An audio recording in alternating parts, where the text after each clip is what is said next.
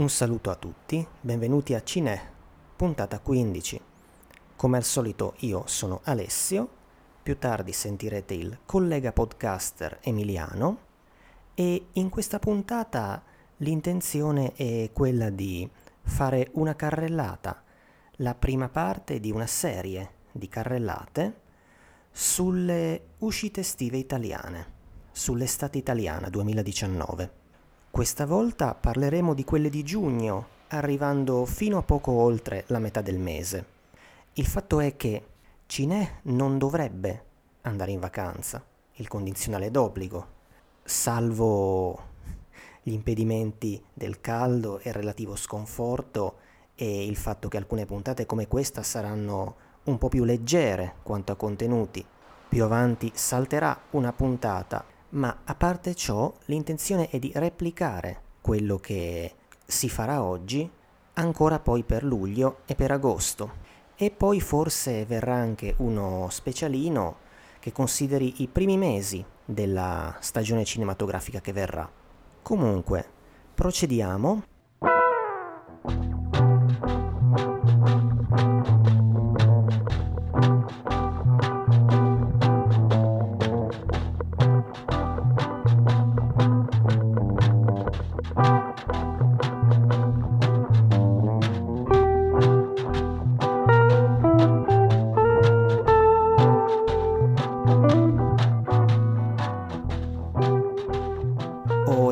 Raggruppamenti per mettere insieme questi titoli di cui vi voglio parlare.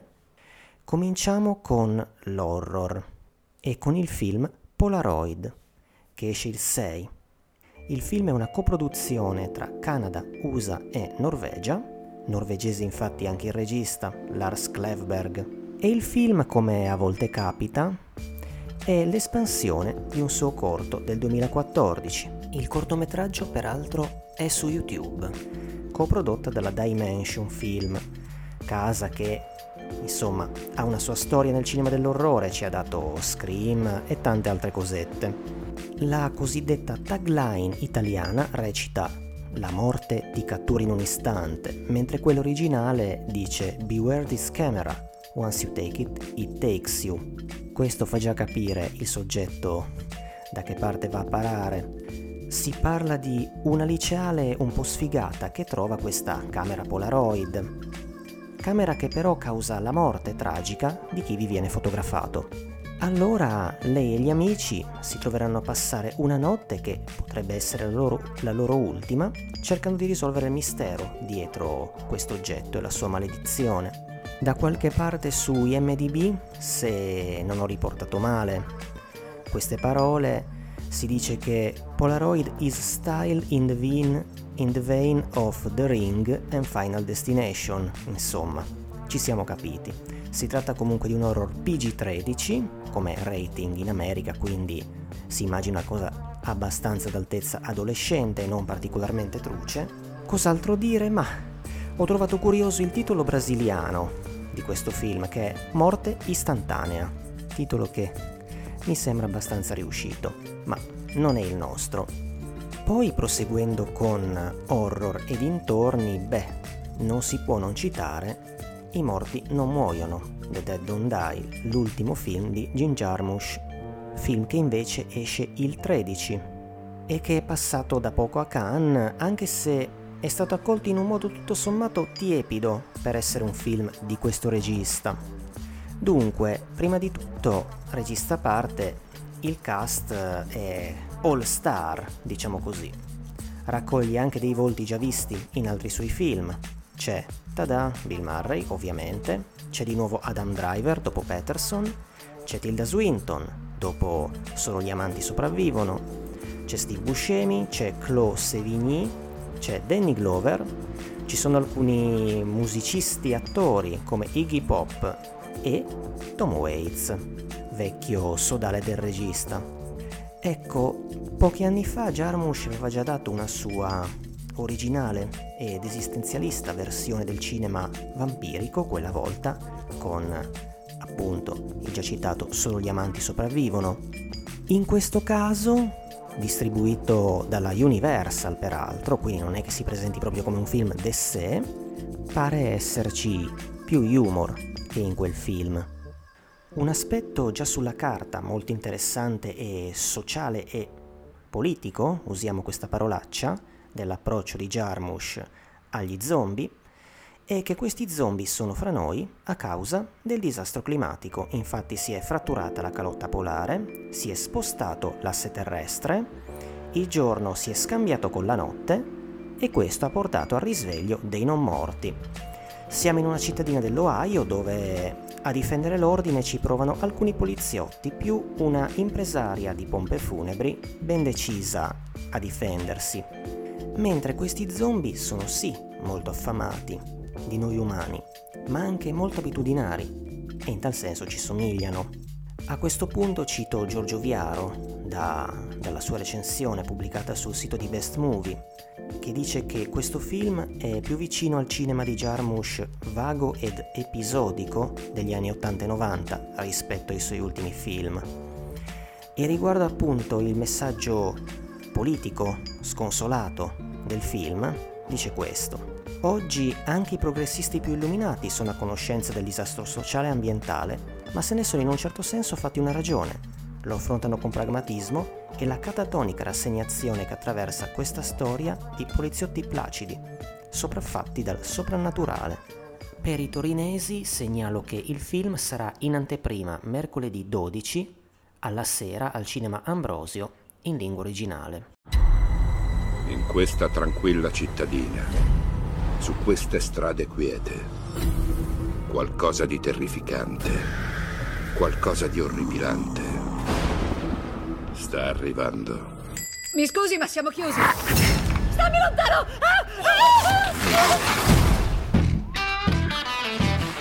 Che diavolo è stato? Una bestia selvatica? È davvero orribile, la cosa peggiore che abbia mai visto. È stata una bestia selvatica? Allora che ne pensi?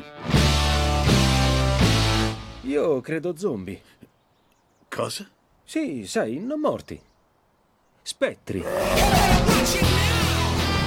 Voi siete splendidi. O numi? Vi siete messi d'accordo? Zombie cannibali. Non scherzarci, è davvero raccapricciante. Oh, questa cosa non finisce bene. Ripetono le cose che facevano quando erano vivi. Colpi. Chardonnay. Ha appena detto Chardonnay. Sì, l'ha detto. 1, 2, 3.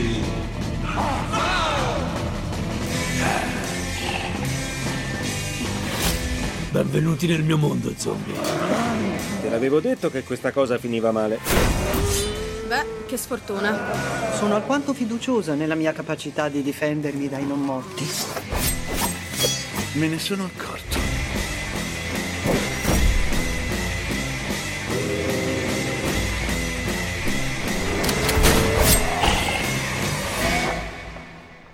Mi scusi? Hai una gran bella battuta. Hai giocato in una squadra minore? Un pochino, fra i principianti. È stato molto tempo fa. Veniamo ora ad alcune uscite d'essè e di case più piccole. C'è per esempio American Animals, che esce il 6 giugno per la Teodora, un film che batte bandiera anglo-americana, scritto e diretto da Bart Layton e che è una docufiction su fatti realmente accaduti nel 2003, su un grande colpo.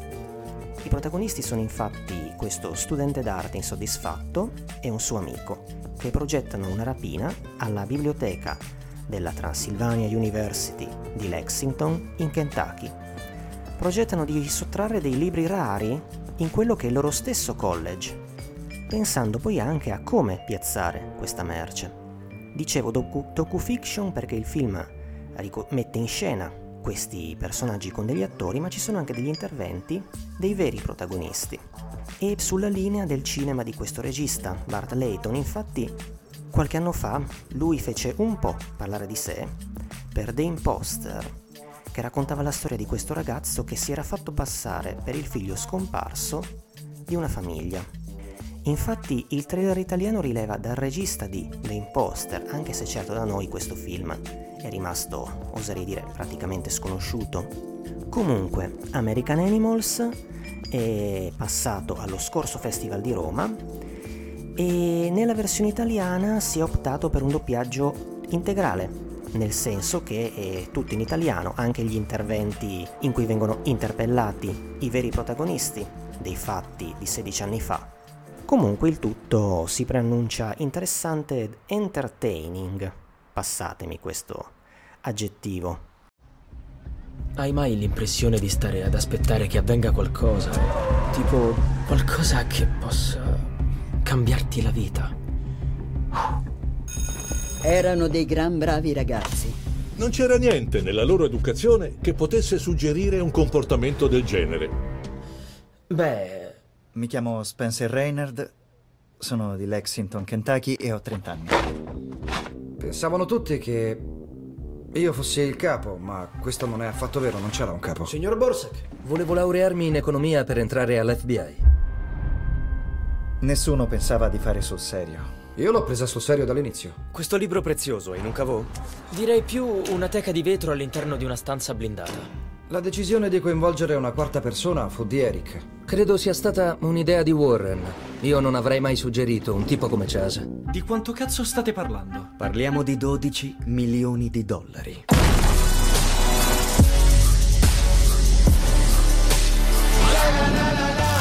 Spencer era Mr. Green perché fumava molta erba. Eric era Mr. Black perché... Io ero Mr. Yellow perché per mia madre ero un raggio di sole. E Chase era Mr. Pink per prenderlo per il culo.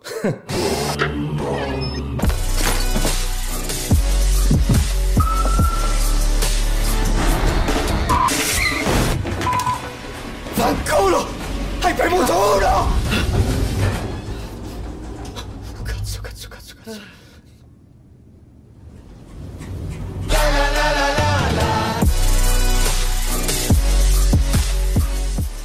Veniamo poi a Climax, o Climax fate un po' come volete, che esce il 13. È un film del 2018 di Gaspar Noé ed è tra le cose già viste, perlomeno dai cinefili festivalieri o scariconi, tra quelle di cui vi sto accennando oggi. Gaspar Noé, vabbè, è questo provocatorio, regista francese. Basti citare Irreversible con la Bellucci e Cassel tra i suoi film più noti. Regista che vanta comunque uno zoccolo duro di fans, anche se sicuramente non fa un cinema per tutti i gusti.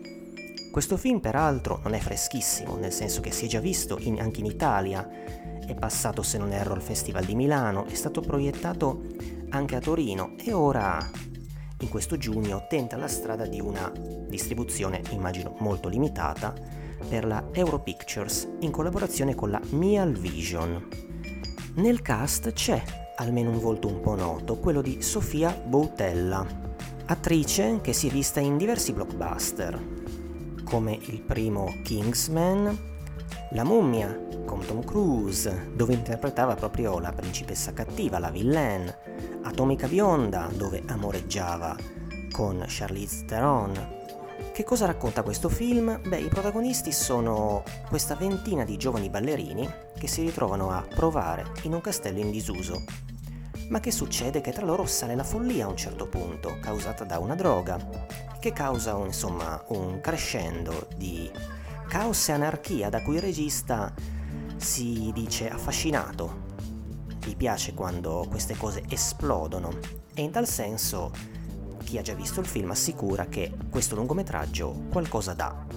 Citerei poi un film intitolato Blew My Mind, Il segreto dei miei anni, che esce il 13. Anche questo non è un film freschissimo, è datato 2017, esce per la Wanted ed è diretto da una regista esordiente, Lisa Brühlmann. È un film al femminile. La protagonista infatti è un'adolescente in crisi che pensa di essere stata adottata e che è alle prese col suo corpo che cambia.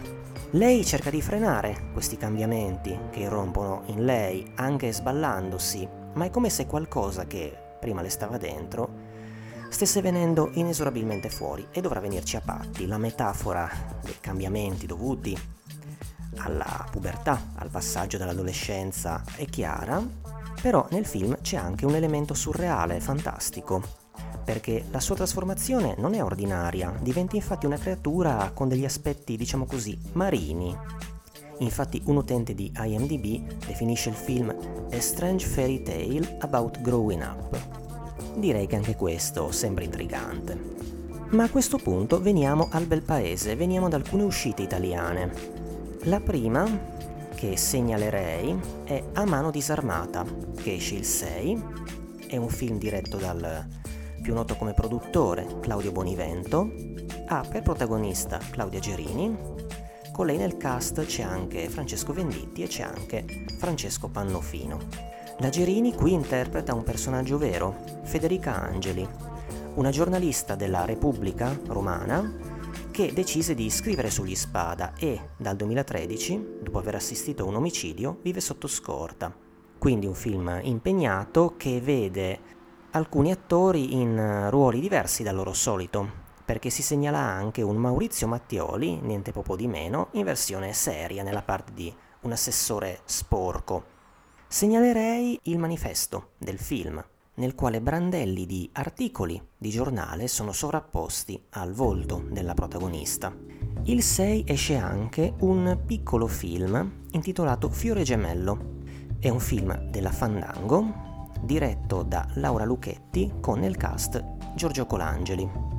Cosa racconta questo film? I protagonisti sono due, un ragazzo e una ragazza che si incontrano, tra virgolette, in esilio, o meglio, lei è in fuga da un uomo, lui invece è in fuga dalla Costa d'Avorio. Si incontrano in questo aspro paesaggio sardo, lei tra l'altro non ha più voce, ma un trafficante di migranti è sulle loro tracce. Un film che, a indagarne un po', pare un lavoro fatto di gesti, movimenti, smarrimenti, strade, campagne, eccetera, ed è già passato a diversi festival anche fuori dall'Italia, esempio a Toronto e anche in alcuni festival francesi. La regista per il cinema aveva diretto alcuni episodi di Face Boom, un film che qualche volta anche appunto spezzettato si è visto su Rai Movie, ma nel curriculum ha anche qualcosa di documentaristico, videoinstallazioni. Il suo lungometraggio d'esordio è stato Febbre da fieno, un film che anche lì aveva dei protagonisti giovani, però e anche lì in modo particolare c'era una coppia al centro, però l'ambientazione era romana. Passiamo poi a Il grande salto, che esce il 13 e che è l'esordio nella regia dell'attore Giorgio Di Ravassi, che è protagonista insieme a Ricky Memphis. Nel cast ci sono anche Marco Giallini, Pasquale Petrolo, altrimenti detto Lillo, e compare anche Valerio Mastandrea. Distribuisce Medusa. Di Ravassi è un volto legato soprattutto alle fiction tv, insomma chi le frequenta lo conoscerà per esempio per Distretto di Polizia, è stato Paolo Borsellino nella fiction omonima, di recente ha recitato nella Linea Verticale che aveva appunto Mastandrea per protagonista e si è visto in L'Aquila Grandi Speranze, che è una fiction trasmessa da poco da Rai 1. Dunque, di che si tratta? Che cos'è Il grande salto? È una commedia italiana che però flirta col genere, mettiamola così, è perché è una storia di criminalità. Protagonisti sono infatti due rapinatori, non più di primissimo pelo, usciti di carcere dopo un colpo non riuscito, ma che, stanchi della loro vita in periferia, vogliono riprovarci. Ovviamente non sarà loro facile, infatti la tagline recita la rapina del secolo nel giorno sbagliato. La rapina a mano armata 4 anni, se arriva il giudice gliene dava perlomeno 12. Pensa se gli davano i domiciliari. Deficiente. È fondamentale riparti bene. A Chicco quanto me metti questo? 2,50 e mi chiamo Chicco. A Chicco è arrivato quello del furgone. Tempo un anno e se non andiamo io per conto nostro. Hanno aperto un ufficio postale 9. Entriamo e usciamo qui i sordi. Ma scusi, ma c'è la posta qua? Abbiamo finito le tracce ieri. E qua non apre? La retta zio, qui ci vorrà minimo un altro mese. Ma non è possibile che fa sempre tutto storto. Danni tutti, questa è una rapina! Grande Nea! Dove va? A Venezia. Dalla Venezia? La laguna. non ce ne va bene uno. Ciletta la vuole vedere. Mi fate consegnare l'auto con l'infame dentro e la portate da te per tronco. Dovete essere invisibili. Stava a fare il grande salto. Tocca vedendo cascando. Se ci aiutiamo sarà da noi. Ma noi chi? Noi gente in difficoltà. Voi state in difficoltà. Io sto alla favola.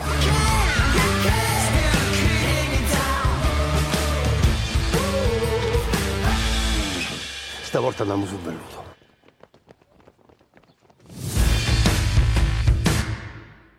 Passiamo a un'altra categoria, quella dei documentari proposti come evento.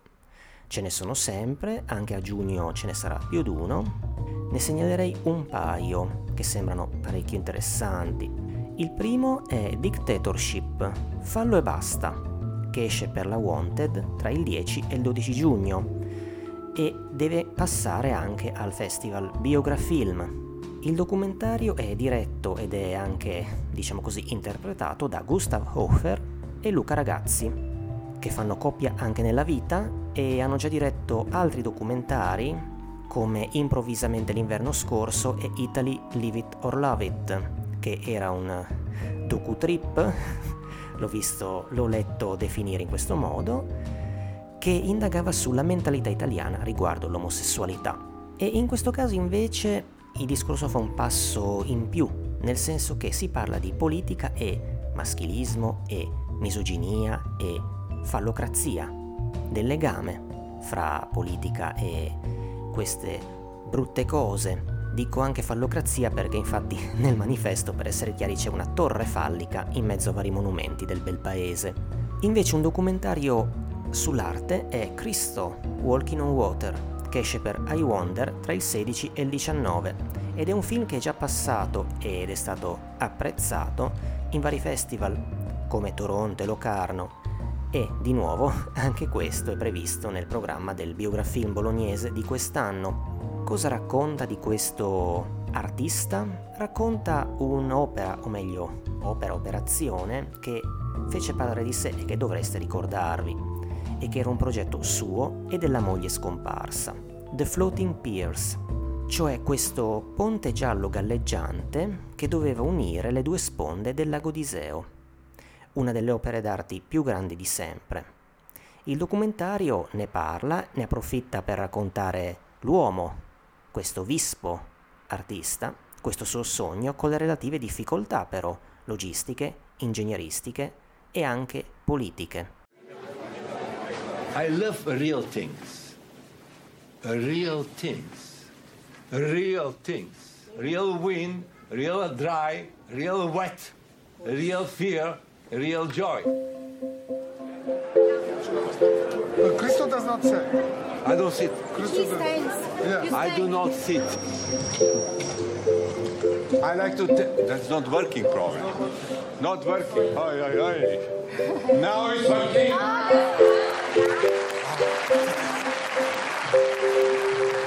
All our projects, they work so far, and they're totally useless. They exist only because myself and Jean-Claude like to see them and to realize them.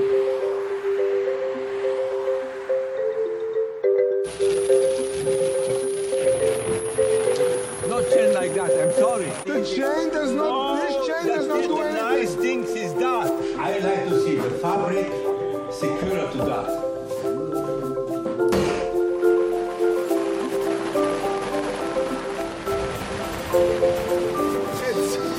Awesome! Oh, fucking awesome! Look at that! I like to thank you before everything for your courage and your determination to help us to keep that project going. You know, it's a very, very demanding project. It's almost like gardening, like huge garden. You need to keep everything in good order. Do not open fabric before a carabiner is done. Oh! Machine saw!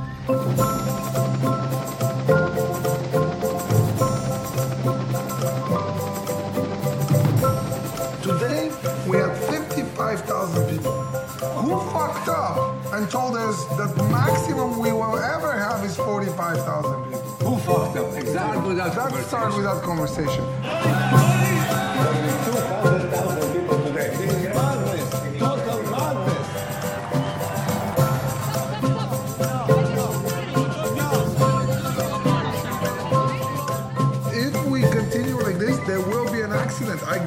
you, it's impossible not to have an answer.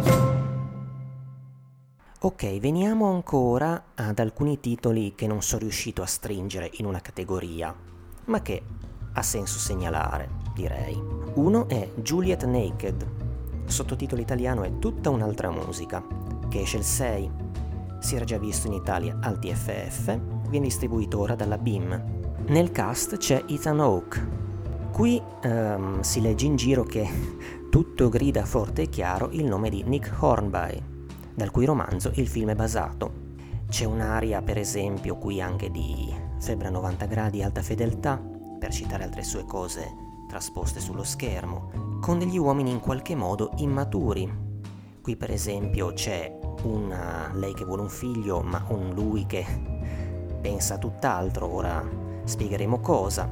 È una commedia romantica, mettiamola così, con un elemento musicale proprio nella persona di un artista e di un suo disco. Protagonista è infatti una coppia che vive da anni trascinando una relazione un po' abitudinaria.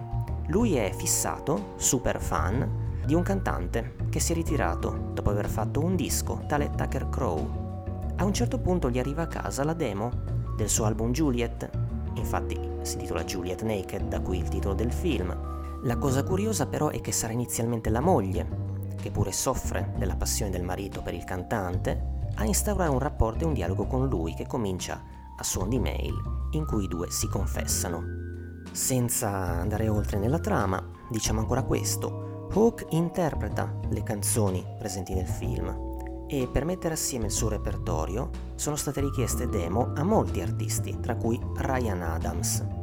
Diciamo ancora questo, l'azzardo del trailer italiano che a un certo punto dice: se avete amato C'è posta per te, amerete questo film. Ciao, io sono Annie. Fino ad ora ho sempre pensato che la mia vita fosse su misura per me. Voi due avete dei figli? Io e Annie abbiamo deciso molto tempo fa che i bambini non facevano per noi. Scusa, stavo... Lui è il mio compagno. Perché non abbiamo le batterie? Oh mio Dio, le ho io le batterie! Oh. Non ha solo piccole manie. Vacci piano con l'olio d'oliva, giusto un filo. Ma una vera ossessione per lui. Tucker Crow. Wow, è veramente bello. Grazie, uno dei musicisti più influenti del rock alternativo. Ma sapete cosa? La musica della mia vita stava per cambiare. Juliet Naked è proprio nuda. Hai scritto tu questa recensione terribile. Bingo, hai fatto centro. Non avrei potuto spiegarmi meglio. Tucker Crow. Tucker Crow, cioè l'idolo di Duncan Tucker Crow? Sì, sono io. Parlami di te, qual è la tua storia? Io ho la sensazione di aver sprecato gli ultimi 15 anni della mia vita. Ti può essere di consolazione sapere che i miei ultimi 20 anni mi sono scivolati addosso. Ma almeno tu hai un passato di cui essere fiero. Grande notizia, vengo a Londra. Beviamo qualcosa insieme?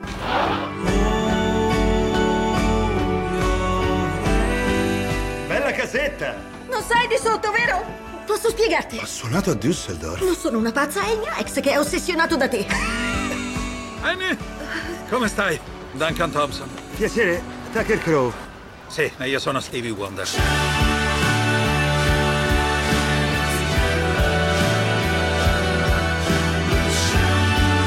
Sono pronto per essere adulti insieme. Non è ciò che vuoi? Non so se lo voglio più. Mi chiedevo se tu fossi interessato. A cosa? Cioè... Scusa, a me. Non posso essere certo che sia tu, capisci? Beh, ho il passaporto. Scherzi, vero? Sì, sembra essere tutto a posto. Oh, grazie a Dio.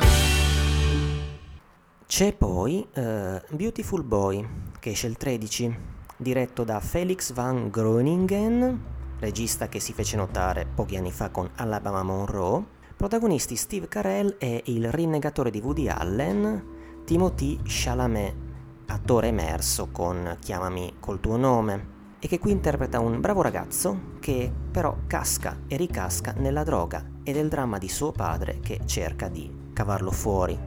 Il film è dell'anno scorso, anche questo era passato a Roma, è stato accolto, ma mi sembra a livello generale abbastanza bene dalla critica, anche se con delle voci contrarie, ma iMovies lo definisce film di attori e sentimenti concepito in maniera classica e realistica. Ok, questa carrellata non intende essere esaustiva, sono rimaste fuori alcune cosette, come per esempio alcune grandi uscite, perché questa, ci hanno detto da mesi, è l'estate italiana che cambierà. Non sarà la solita estate italiana cinematografica sguarnita di titoli e in cui la gente preferisce andare a prendere un sole, ma ci saranno vari titoli allettanti lungo tutta l'estate, con potenzialità commerciali. Per quello che riguarda questa prima metà di giugno, per esempio, c'è l'ennesimo X-Men Dark Phoenix, che esce il 6, con protagonista Jennifer Lawrence, ultimo di questa serie. C'è poi Pets 2, per chi se la sente, per chi tiene famiglia. A riguardo una piccola curiosità, nell'originale la voce a un personaggio la dà Harrison Ford. Anche qui, insomma, come si sa, c'è la tradizione di chiamare dei VIP, spesso della TV, a doppiare personaggi di cartoni. In questo caso per noi ci sono Alessandro Cattelan e Laura Chiatti. È semplicemente una curiosità, non intendevo fare alcun paragone, sia chiaro, tra Harrison Ford e Alessandro Cattelan.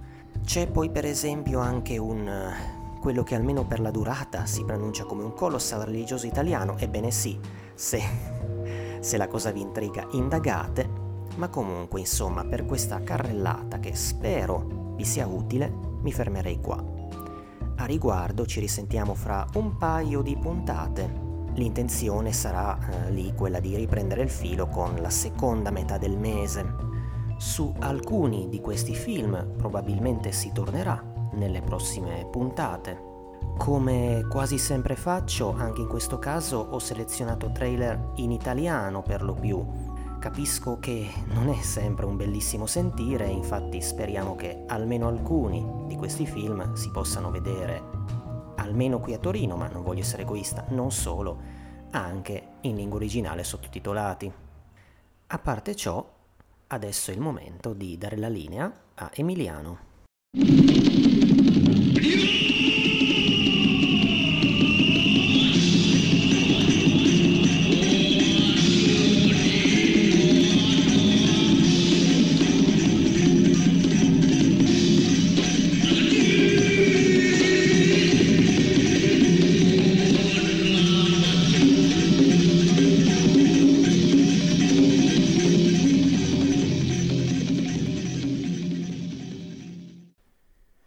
Bentrovati ancora una volta al Freak Show. Il film di oggi non è esattamente una rarità né un film sconosciuto, quantomeno per i vecchietti come il sottoscritto e Alessio. Ma vecchietti no, poco più che giovani direi, dai. Diciamo così, va? Illudiamoci. Comunque, frequentando il web mi sono però reso conto che così non è per i più giovani e quindi, posto che ve ne siano all'ascolto, ho deciso di porre rimedio a questa lacuna. La pellicola di cui andremo a parlare è uno dei film più folli che portano la firma di Tobe Hooper, autore di Non aprite quella porta, uno dei pesi massimi del genere horror di sempre, realizzata a metà degli anni '80, quando il nostro era sotto contratto con la Cannon Films di Golan e Globus. Sto parlando di Space Vampires. From the director of Poltergeist and the writer of Alien comes a terrifying new film. I'm getting a very small radar cross section. In the tale of Halley's Comet, there's something wrong.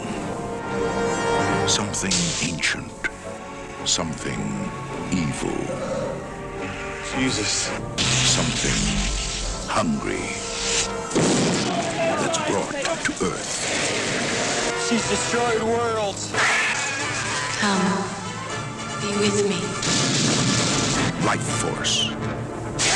The terror has just begun.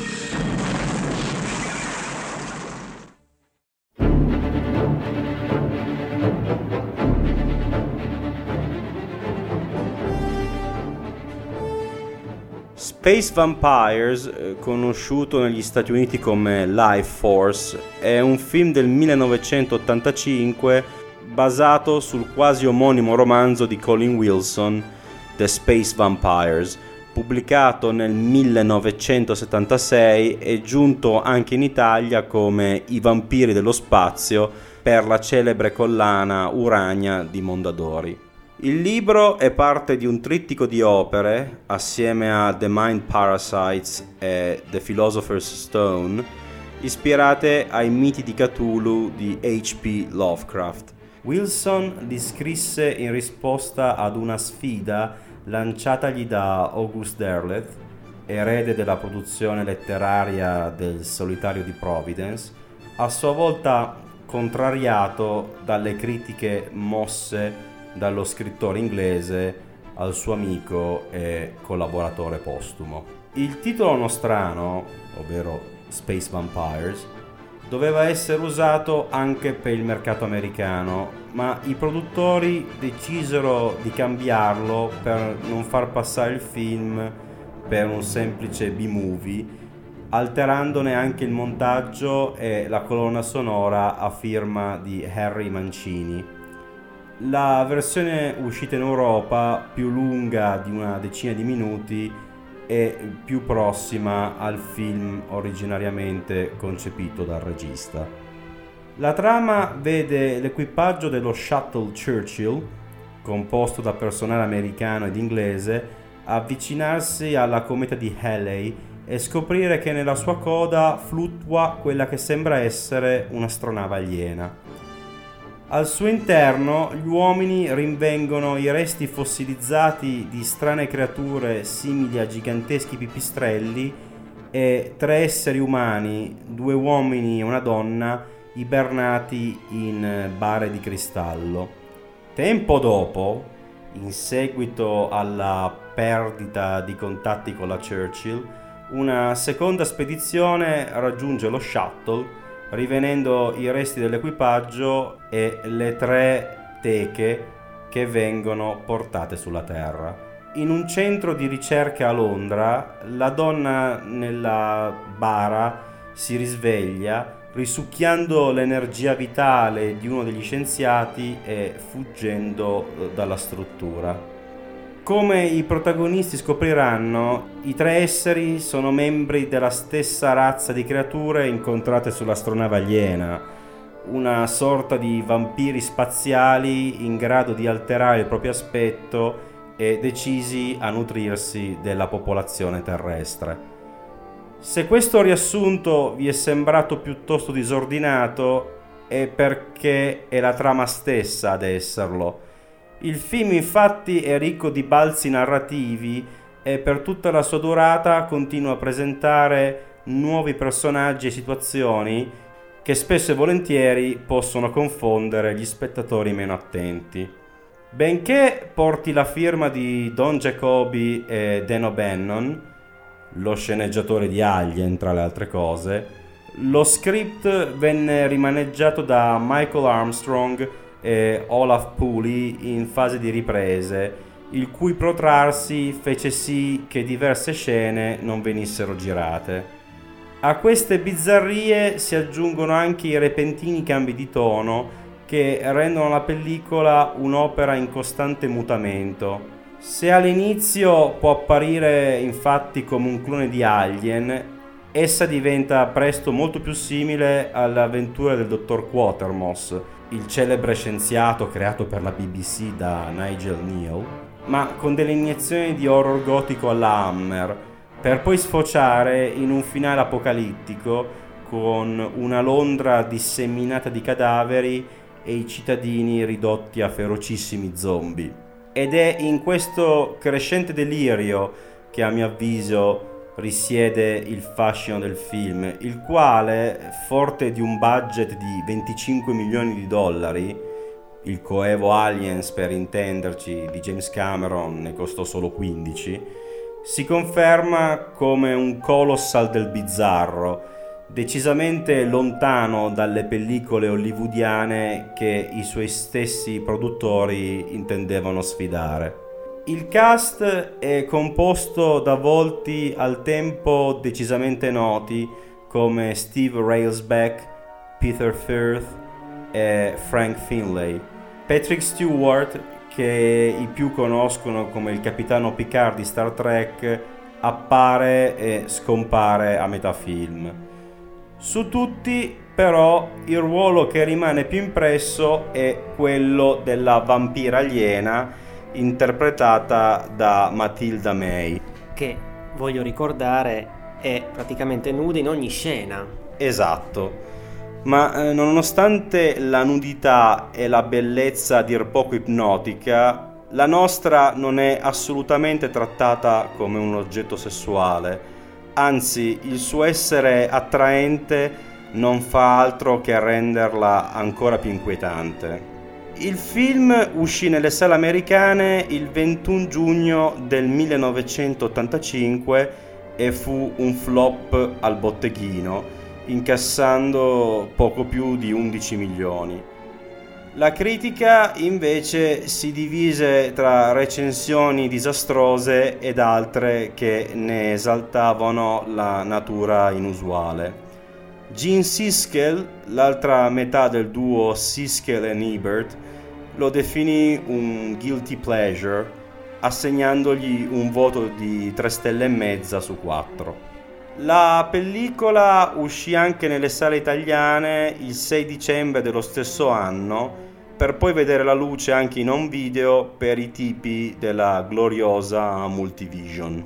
Ad oggi nel nostro paese sono disponibili ben 3 edizioni DVD. Oltre al più recente e di qualità nettamente superiore disco della Pulp Video del 2012, si possono infatti ancora trovare la copia letterbox della Store Movie e la scadentissima release del 2003 della Lego Kart, le quali hanno come cover rispettivamente il poster americano originale e la copertina della VHS italiana, contrariamente all'edizione della Pulp che presenta una cover nuova, anche se si tratta di una rielaborazione della locandina a stelle e strisce.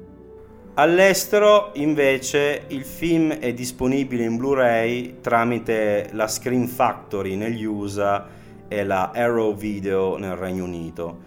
Le due edizioni utilizzano master differenti ma ugualmente di alta qualità e sono però accomunate dagli stessi ricchi extra. Ok, grazie per il tuo contributo, le solite informazioni finali. Vi invitiamo a seguirci ogni mercoledì alle 18:30 su Radioclava, l'indirizzo è bit.ly/radioclava. Dal giorno dopo potete trovare la puntata caricata sulla nostra pagina Mixcloud e poi anche su quella di Radioclava. Seguiteci come Cinè su Facebook, oppure se vi piace anche su Instagram, su Twitter, su Telegram, fate un po' voi, per i nostri vari aggiornamenti e per qualche contenuto in più. Seguite anche Radioclava su Facebook e insomma a questo punto è giunta l'ora di salutarvi. Alla prossima da Alessio e da Emiliano e, come dicevano in Celebrity Deathmatch, buonanotte e buone botte. Il brano che state ascoltando è A Good Base for Gambling di Comico.